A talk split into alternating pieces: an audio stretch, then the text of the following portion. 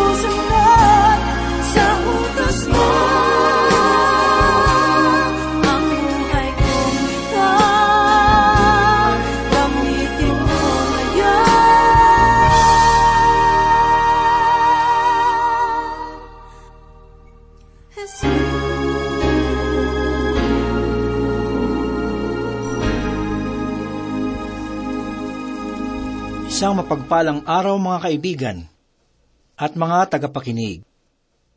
Ito po ang inyong kaibigan sa Himpapawid, Pastor Dan Abangco muli ay nagaanyaya na tayo ay mag-aral ng salita ng Diyos.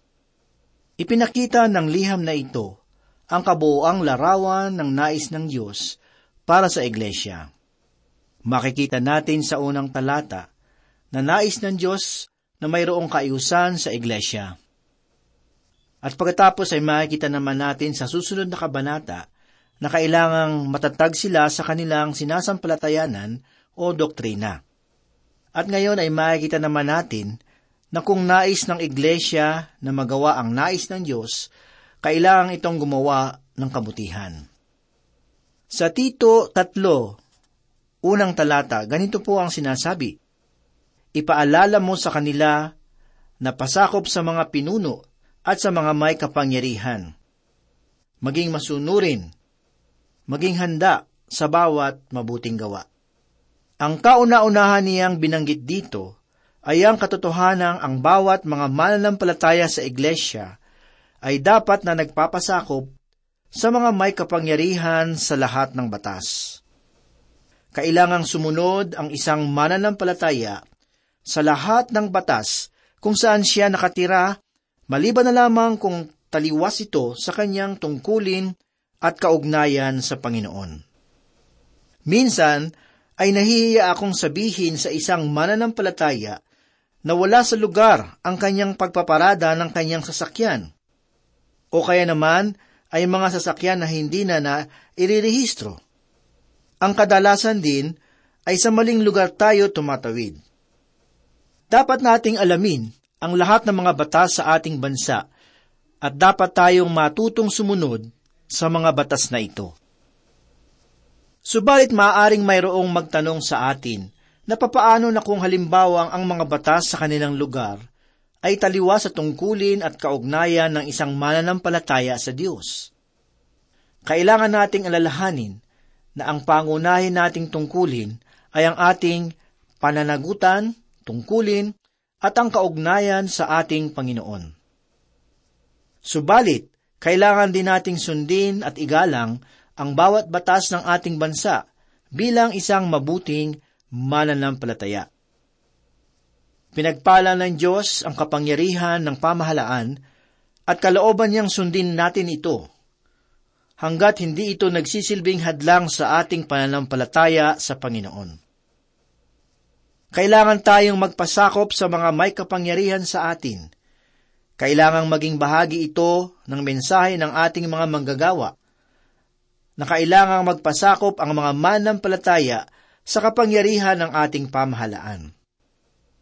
Ang pagsunod ay hindi sa tao, kundi sa katungkulan ng kanyang ginagampanan. Maaring din ninyo gusto ang pamamaraan ng isang pulis na humuli sa inyo. Subalit kailangan ninyong igalang ang tungkulin na kanyang ginagampanan. Kumakatawan siya sa isang bahagi ng ating lipunan na nagbibigay ng pagtatanggol sa ating mga ari-arian. Kung wala sila, marami na sa atin ang nasa panganib sa panahong ito.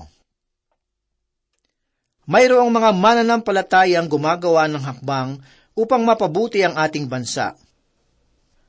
At kailangan natin ang ganitong mga mananampalataya na pumapasok sa pamahalaan upang magkaroon ng tunay na pagbabago sa ating bayan. Gayunpaman, ang simbahan bilang isang organisasyon ay hindi tinawag upang pasukin ang politika. Sinasabi rin sa talatang ito na kailangang maging listo ang mga mananampalataya sa paggawa ng mabuti ito ang isang malaking pagkukulang ng karamihan sa mga iglesia.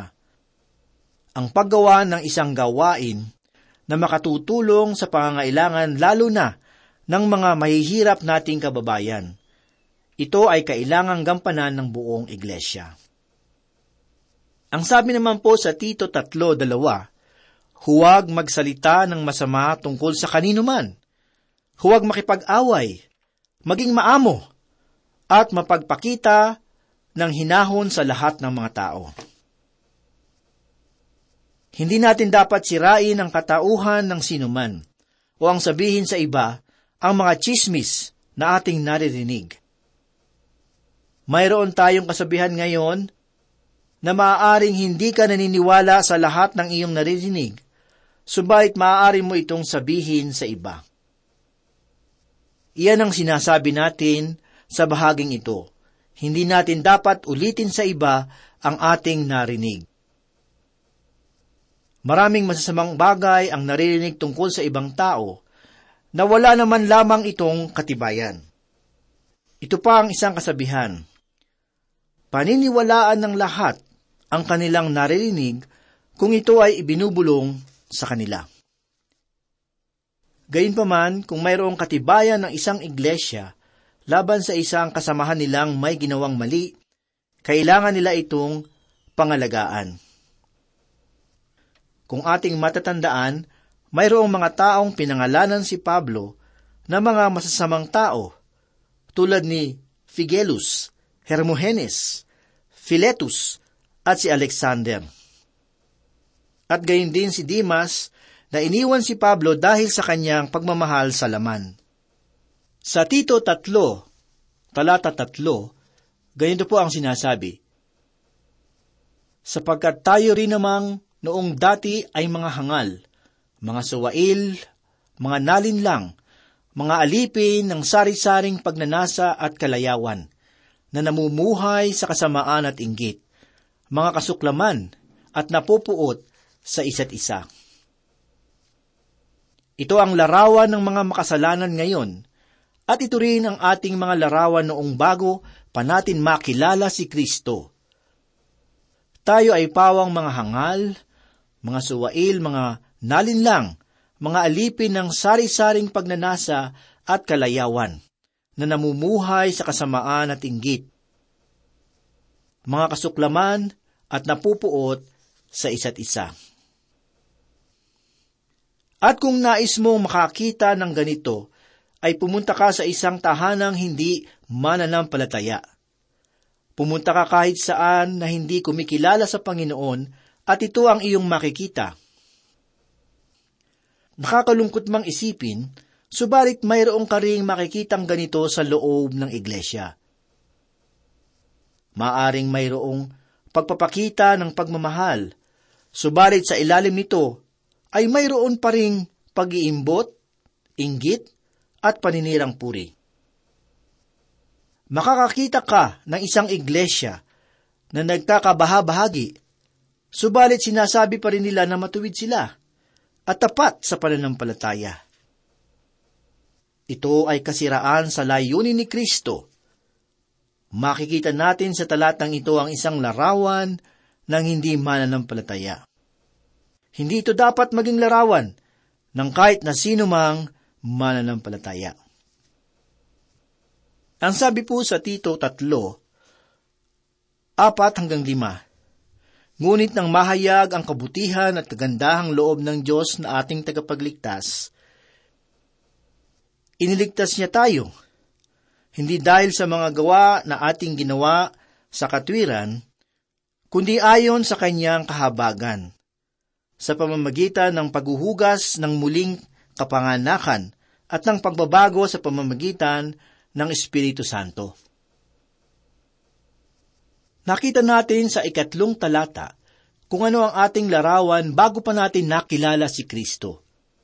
Ang pagiging Kristiyano ay hindi lamang pagbabago ng ugali. Ang pagiging isang mananampalataya ay hindi parang pagsusulat ng mga bagay na gusto mong baguhin sa iyong buhay.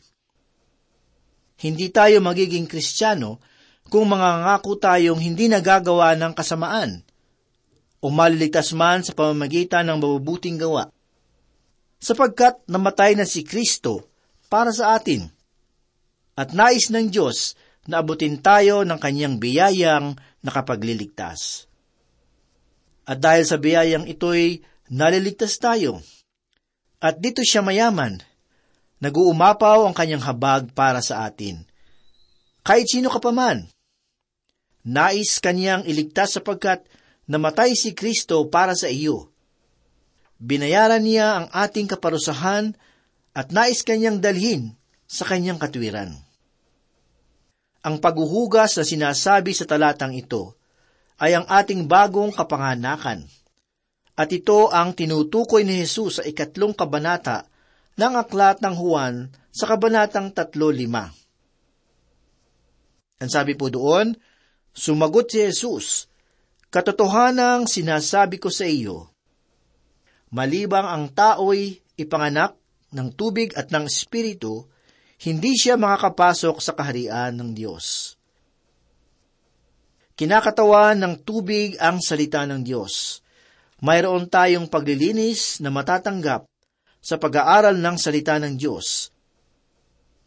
Ginagamit ito ng banal na espiritu upang linisin niya tayo.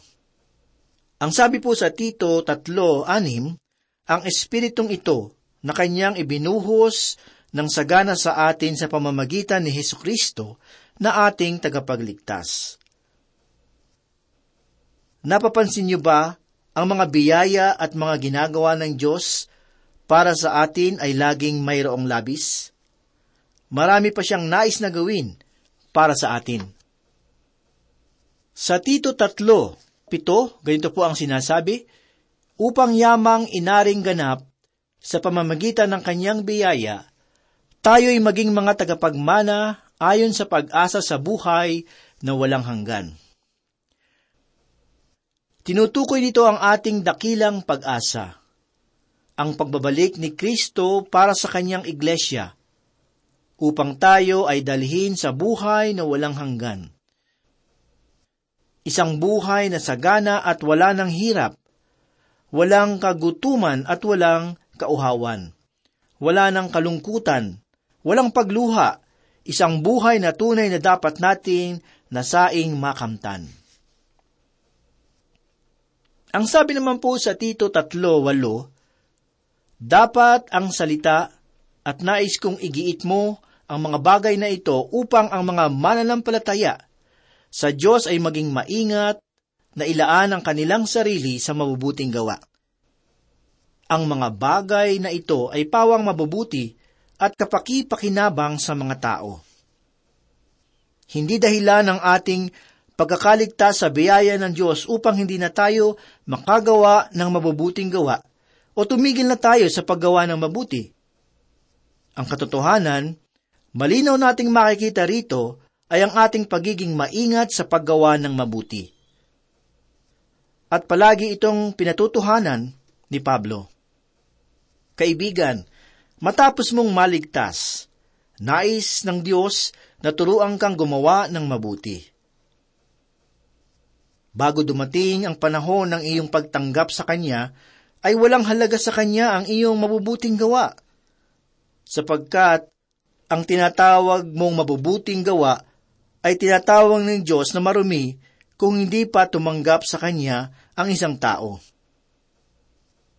Sang-ayon sa aklat ng Isayas, sa kabanatang 64 sa talatang 6, ang katwiran ng tao ay basahan sa harapan ng Diyos. Ayaw ng Diyos ang mga bagay na ito. Nais niyang iligtas ka kung lalapit ka sa Kanya bilang isang taong makasalanan at nangangailangan ng paglilinis. Ginawa na niya ang lahat para sa iyo. Wala ka ng iba pang magagawa para sa Kanya. At kung iisipin natin, ano nga ba ang ating magagawa para sa Kanya?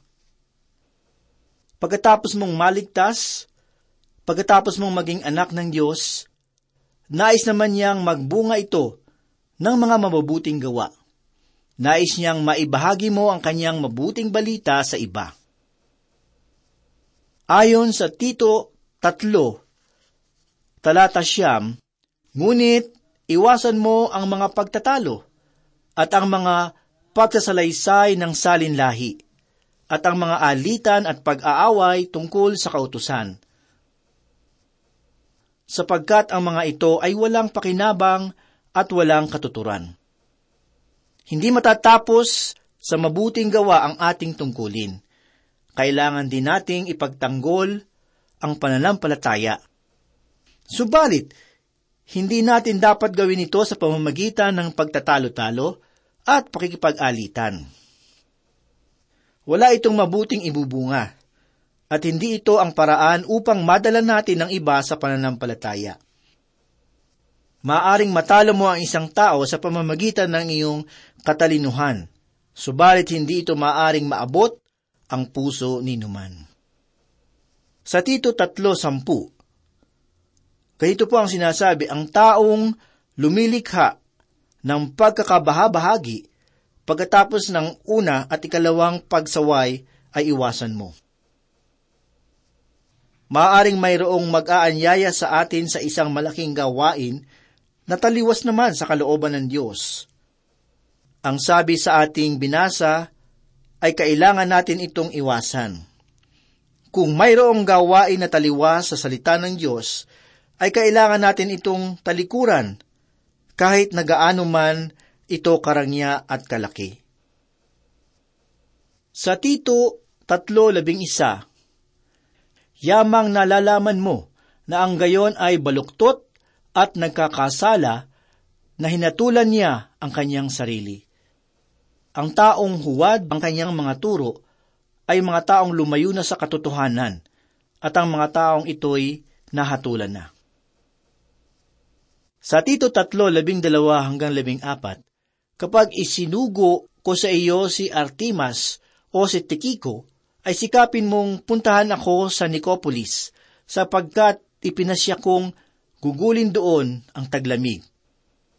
Pagsikapang mong tulungan si Zinas na dalubhasa sa batas at si Apolos sa kanilang paglalakbay, tiyakin mong sila'y hindi kukulangin ng anuman. At nararapat ang ating mga tao ay matutong magmalasakit sa mabubuting gawa para sa matitinding pangangailangan upang hindi sila mawala ng bunga. Nagbigay si Pablo dito ng huling pagpapaalala tungkol sa mabubuting gawa. Kailangan nating magpatuloy sa paggawa ng kabutihan. Ito ay isang bagay na kailangan nating pagsikapan. Maraming tao ang nag-aakalang madaling gawin ang mga bagay na ito. Subalit kailangan nating malaman kung ano ang kaisipan ng Diyos tungkol sa mabubuting gawa. At kailangan din nating malaman kung papaano ito gawin. At bilang pagtatapos ay gumamit siya ng pagbabasbas. Sa Tito 3.15 Binabati ka ng lahat ng mga kasama ko.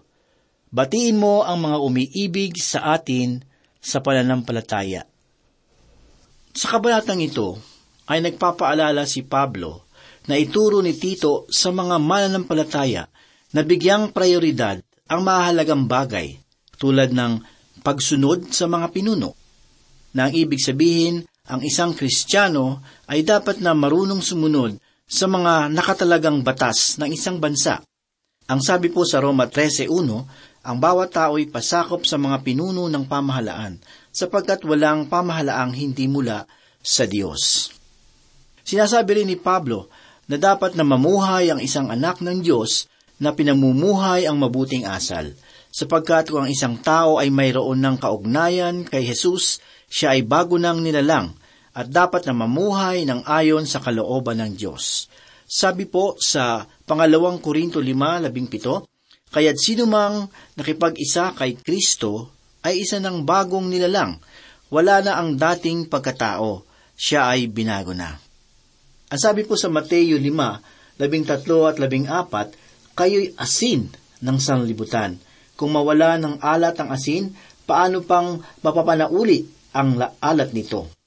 Wala na itong kabuluhan, kaya't itinatapon na lamang at niyayapakan ng mga tao. Kayo'y ilaw ng sanlibutan.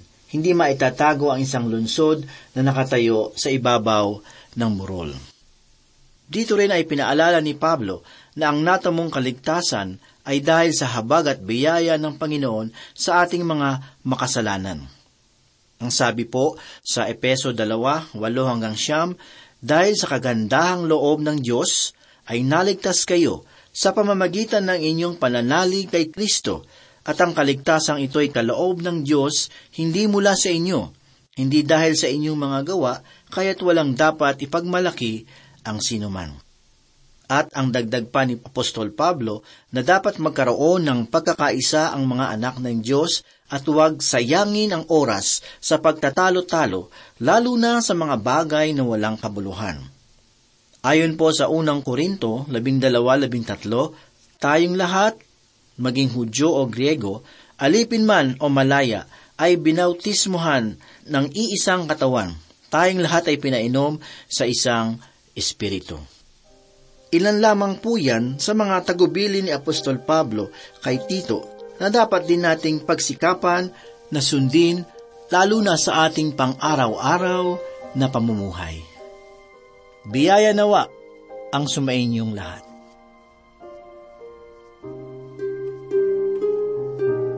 Tayo po ay manalangin.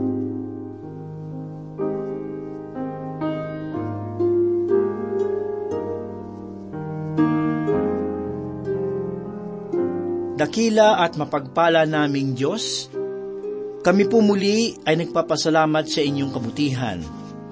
Salamat sa iyong mga salita na aming napagbulay-bulayan. Sa mga sandaling ito, loobin mo nawa na matatak sa aming mga puso at aming maisabuhay ang iyong kalooban. Pagpalain mo, O Diyos, ang aming mga tagapakinig. Batid mo po ang kanilang mga pangailangan, ang kanilang mga pinagdadaanan, ang mga pagsubok sa kanilang buhay, at ang samot-saring tukso sa kanilang buhay. Tulungan mo po na maging matatag ang kanilang pananampalataya upang sila ay maging matagumpay. Salamat o Diyos at loobin mong sila ay muling makasubaybay sa muling pag-aaral ng banal mong aklat. Ito po ang aming samo at dalangin sa ngalan ni Jesus. Amen.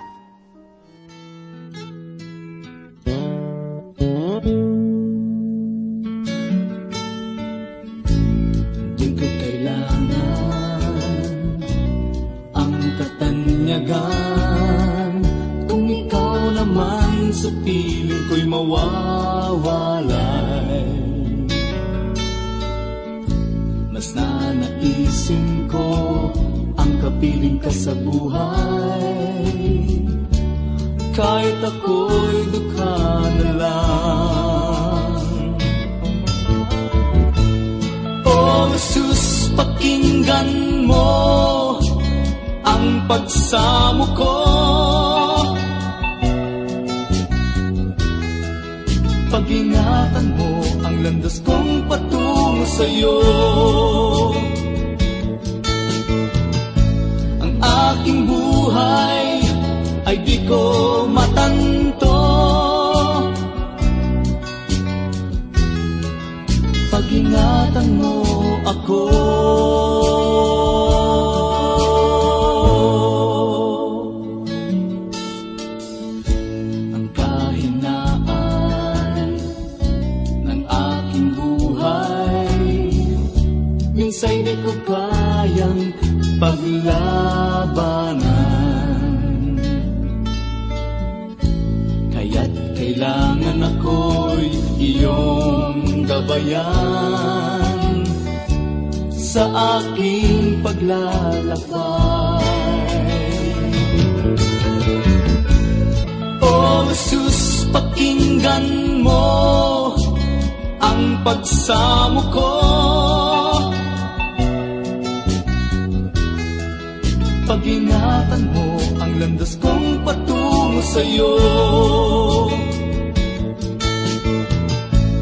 aking buhay ay di ko matanto